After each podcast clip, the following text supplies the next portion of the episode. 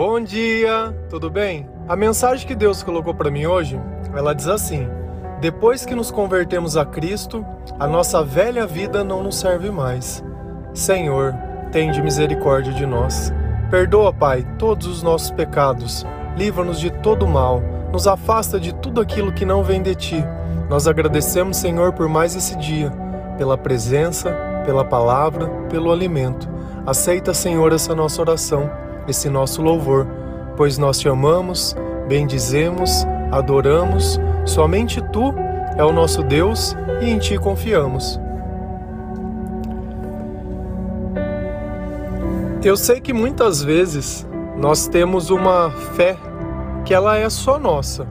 Ela não se baseia naquilo que está na palavra de Deus, mas muitas vezes daquilo que nós aprendemos através de outras pessoas. Pessoas essas que fizeram um curso, pessoas que muitas vezes estão doutrinados dentro da igreja, e a gente cresce acreditando que Deus é exatamente aquilo. Eu tinha uma ideia sobre Deus, todos sabem e não canso de repetir que por boa parte da minha vida eu fui ateu e sendo ateu, eu tinha uma ideia do que era Deus, uma ideia de que eram as pessoas que serviam a Deus e a forma que elas se comportavam, né? Aquela religiosidade.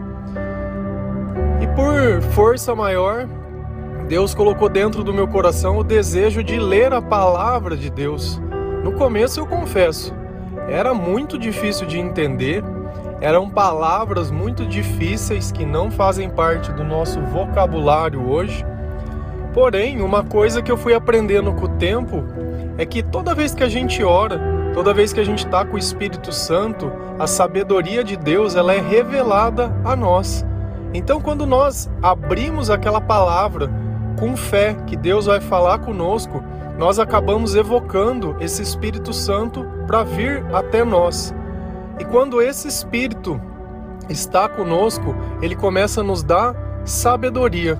E essa sabedoria nos dá a capacidade de não apenas entender a nossa vida, mas a nossa história e os nossos sentimentos. E Jesus, ele vem curando cada parte nossa. Então, tudo aquilo que no passado me chateava, me desmotivava, tudo aquilo que eu pensava e meu coração ficava amargurado, Deus me dá o entendimento de saber por que, que cada coisa aconteceu. E o mais importante, ele me dá não apenas amor para passar adiante, mas o perdão para seguir também. Porque sem perdão e sem amor é impossível você viver essa vida, porque muitas vão ser as pessoas que vão nos decepcionar, assim como nós decepcionaremos outras pessoas. E é justamente quando a gente começa a entender que Deus ele está além da religiosidade. Deus é aquilo que nos capacita a ser melhores, é aquilo que nos permite amar, é aquilo que nos permite viver de uma forma totalmente digna, da forma que Ele ensina mesmo, honrando pai e mãe, fazendo bem para as pessoas, tendo caridade, sabe, sem fazer o mal, viver essa vida de uma forma que ela realmente valha a pena. Por quê? O que, que adianta se a gente está vivo? O que, que adianta muitas vezes a gente ter recurso se a gente não sabe o valor das coisas que tem? Ou se dentro do nosso coração não habita um sentimento bom? Se dentro da nossa vida nós não encontramos razão? Eu sempre quero dormir um pouquinho mais. Eu sempre acho que os outros são melhores do que eu. Eu sempre fico procurando defeito em todas as coisas. Eu sempre vivo com ansiedade que, que adianta viver uma vida assim? Mas uma coisa que a gente não aprende nessas escolas religiosas é que o sentimento de Deus, a presença do Espírito Santo, ele tira todos esses sentimentos ruins. E quando você lê a palavra de Deus, realmente você percebe que ele deixa muito bem claro que isso vai acontecer. Só que nessa mesma Bíblia, que tem todo esse amor e tem toda essa paz, tem também coisas que são duras de se ouvir. Tem os nossos pecados sendo revelados, mas se não fosse por ela, eu não saberia o que era o certo e o que era o errado. Não teria como eu saber. E é isso que a palavra nos faz. Tem gente que simplesmente refuta tenho certeza, e eu já notei nisso, quando eu prego a palavra e o que eu prego é diferente da doutrina que ele aprendeu, nossa, pronto, ganhou um inimigo. Então, o certo já deixa de ser o que está na Bíblia. O certo é o que ela quer acreditar. E essa mania de ajuntar mestre para si mesmos, Deus ele deixa muito bem claro na palavra de Deus que vai acontecer isso. Então é um dano colateral, mas eu deveria deixar de pregar a mensagem verdadeira pelo fato das pessoas não quererem ouvir? Não. Até mesmo com Jesus aconteceu exatamente isso. Em muitos sermãos que ele dava, as pessoas que ouviam não concordavam com ele. Não concordavam de ser chamados de pecadores, não concordavam de ter que mudar de vida, não concordavam em nada. E muitos desses deixaram de seguir. Se a gente ir lá em João 6, o versículo 60 barra 66, a palavra diz assim: Ao ouvirem isso, muitos dos seus discípulos disseram: Dura é essa palavra, quem pode suportá-la? Daquela hora em diante, muitos dos seus discípulos voltaram atrás e deixaram de segui-lo. Então a gente percebe que, mediante a palavra de Deus, mediante a quando eu coloco os meus interesses à frente dos interesses de Deus, eu simplesmente prefiro abandonar Cristo. E quantos não abandonaram esse Senhor? E aí vem a, a, a pergunta: se você se converteu, aquela velha vida já não cabe mais. Por quê? Porque hoje eu tenho sabedoria para entender. Antes eu conseguia me iludir. Por quê? Quando a gente vive em trevas, a gente vive só de imaginação. A gente vive achando que as coisas é. Mas a partir do momento que eu posso ver, que eu acendo a luz, que o Senhor está na minha vida, eu começo a ver as coisas como elas são. Se eu apagar a luz de novo, é simplesmente a ausência da luz, mas as coisas são o que são. Então eu já não consigo mais me enganar. E aquela velha vida, ela não volta mais atrás. Por mais que você pense, por mais que você ache, cada vez que você fizer, você vai se sentir pior ainda. E tem uma coisa que eu não sei se você sabe, mas a palavra de Deus ela deixa muito bem claro que a partir do instante que o Senhor entra na nossa vida, nós somos purificados. Então aquela velha vida, ela se remove da nossa e os novos comportamentos simplesmente começam a existir. Mas a partir do instante que eu abandono novamente, você sabe o que acontece? Deus fala na palavra que existe sete espíritos piores ainda me aguardando, esperando que realmente eu desista dessa nova vista, dessa oportunidade que Cristo me deu. E a minha vida, ela vai se tornar pior do que ela era antes, pior do que quando eu me converti. Então, às vezes você consegue entender por que, que aquele irmãozinho, aquela irmãzinha que começa a seguir o caminho de Deus, você vê que ela tem uma melhora, mas quando ela piora, ela fica muito pior. Por quê? Porque tem muito mais demônios vivendo na vida dela. E às vezes a gente acha que não, que isso daqui é uma ideia que eu tenho, que é uma coisa que eu inventei, que é assim, ah, eu não ligo para religião não, então eu vivo no neutro. Essa história de Deus só tem o diabo para quem acredita em Deus. Não é assim que funciona.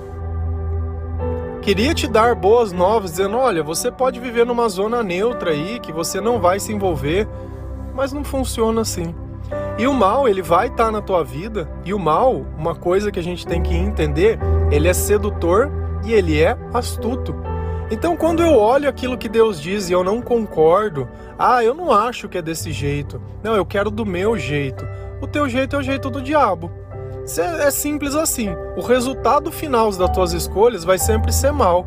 Então, toda vez que você assume a fazer o contrário do que Deus diz, só tem uma opção: dar errado. Pode ser que por sorte às vezes não aconteça nada? É claro. Por quê?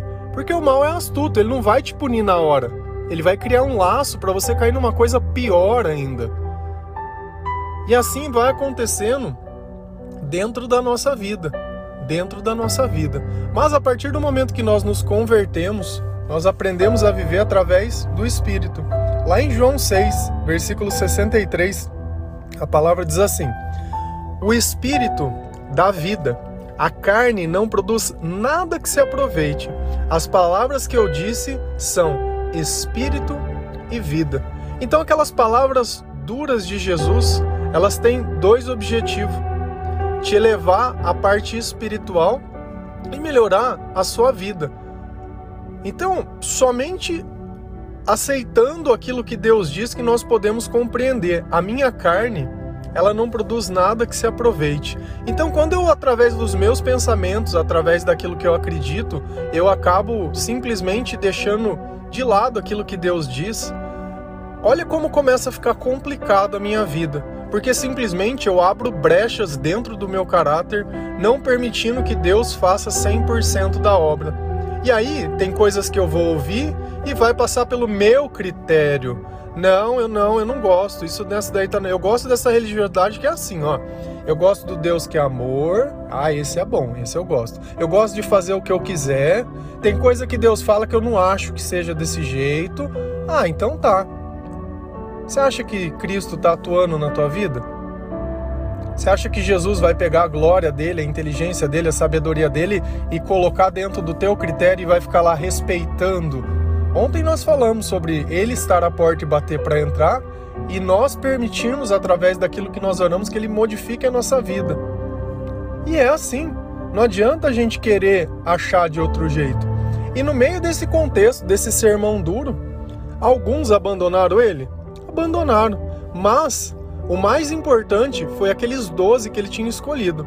Claro que um dele, ele deixa muito bem claro: olha, um de vocês aqui é Satanás e eu escolhi você. Então, nota que até mesmo quando Deus nos escolhe, nós ainda continuamos tendo a escolha, não é uma obrigação. Essa é a questão. Então, ainda assim, dentro do chamado que nós temos, nós podemos ter o nosso arbítrio. Lá em João 6, versículos 67 e 68, a palavra diz assim: Jesus perguntou aos dozes: Vocês também não querem ir? Simão Pedro lhe respondeu: Senhor, para quem iremos? Tu tens as palavras de vida eterna. E aí eles aprenderam a coisa mais importante. Depois que a gente se converte, a gente vê que não existe mais aquela outra vida. Somente Jesus tem essas palavras de vida eterna. Tem essas palavras de vida em abundância. Somente Jesus é o caminho. Somente Jesus pode nos fazer chegar a ser quem nós sempre sonhamos. Somente Jesus pode garantir uma eternidade e uma vida digna, uma vida que vale a pena ser vivida. E a gente nota que os discípulos entenderam essa mensagem. E isso não tinha sido revelado a eles ainda. Eles concluíram. Por quê? Porque onde está o Espírito Santo, nós começamos a pensar da maneira que Deus pensa, nós começamos a sentir o que Deus sente, nós queremos cumprir aquilo que Deus fala. E essa transformação da nossa vida, ela começa a pegar os nossos costumes e os nossos hábitos e a modificar. Então, se antes eu sentia vontade de beber, pelas razões que a minha alma estava machucada, eu não conseguia aceitar a minha história, eu tinha hábitos destrutivos. Se o diabo está na minha vida, é mais que normal que ele queira que eu me destrua. É mais que normal que ele queira me chapar para que eu possa fazer o que ele quiser. Para que eu possa no outro dia nem lembrar o que eu fiz. Para que eu possa no outro dia nem servir a Deus. Por quê? Porque eu tô de ressaca. É claro que ele quer que eu me drogue. Para quê? Para que eu pegue tudo aquilo que eu tenho e destrua todos os recursos e acabe com tudo. É claro que ele quer que eu beba, para que eu chegue na minha família e eu bata na minha mulher, bata no meu filho, para que eu xingue as pessoas, para que eu humilhe, para que eu destrua aquilo que me ama. É claro, é claro. E hoje nós convivemos num mundo onde parece que nada tem mal. Por quê? Ah, porque eu tenho controle. Eu não bebo que nem os outros bebem. Não, eu bebo pouquinho. A questão toda é Aquela pessoa que se tornou uma viciada e que hoje muitas vezes é um problema e muitas vezes morreu por causa disso, ela começou bebendo o primeiro copo de bebida como você, ninguém nasce viciado. Só que a vida foi aumentando a dose, a tribulação foi chegando, ele não conhecia o Senhor, não tinha outra pessoa para se ajudar. Então, naquele copo, ele viu que naqueles 10 minutos ele estava bem, ele não pensou mais nas coisas que aconteceu e foi cada vez recorrendo mais a isso. Chegou um ponto que já estava dominado, a consciência já estava totalmente morta. E aí? Nada disso vai fazer o teu passado voltar, muito pelo contrário, só vai piorar as coisas. A gente tem que parar de julgar os outros. Sem Deus nós não podemos fazer nada. E talvez na sua vida você tenha pessoas que orou por você.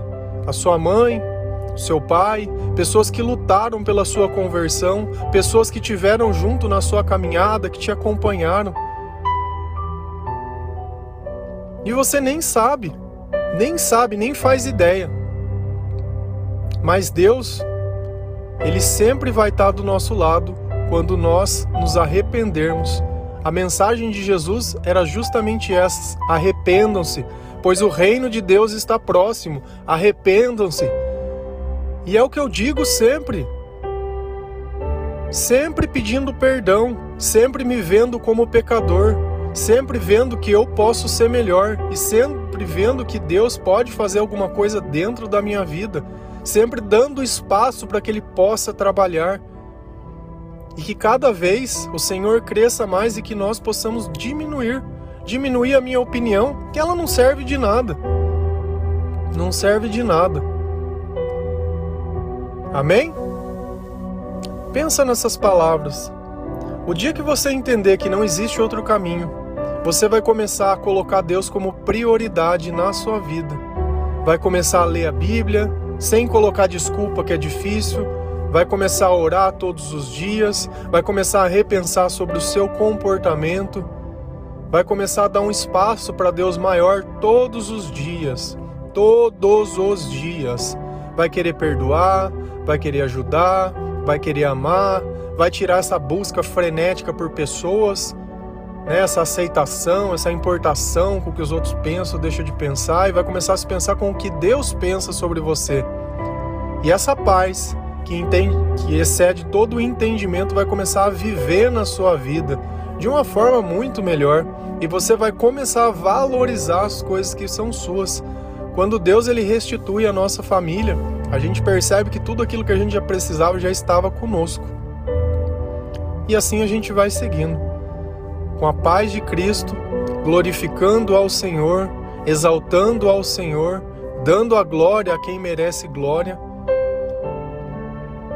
Eu desejo que Deus, do fundo do meu coração, e que essas palavras possam tocar a sua alma, que todo esse sentimento que não vem de você, que tudo aquilo que te domine, tudo aquilo que te escraviza, seja lançado para bem longe da sua vida, em nome de Jesus Cristo, que você seja liberto, que tudo aquilo que não venha de Deus seja expulso de você, que tudo aquilo que não é seu seja expulso de você, que Deus tenha misericórdia e que você perdoe a sua história Levante a cabeça, chegou a hora de seguir em frente.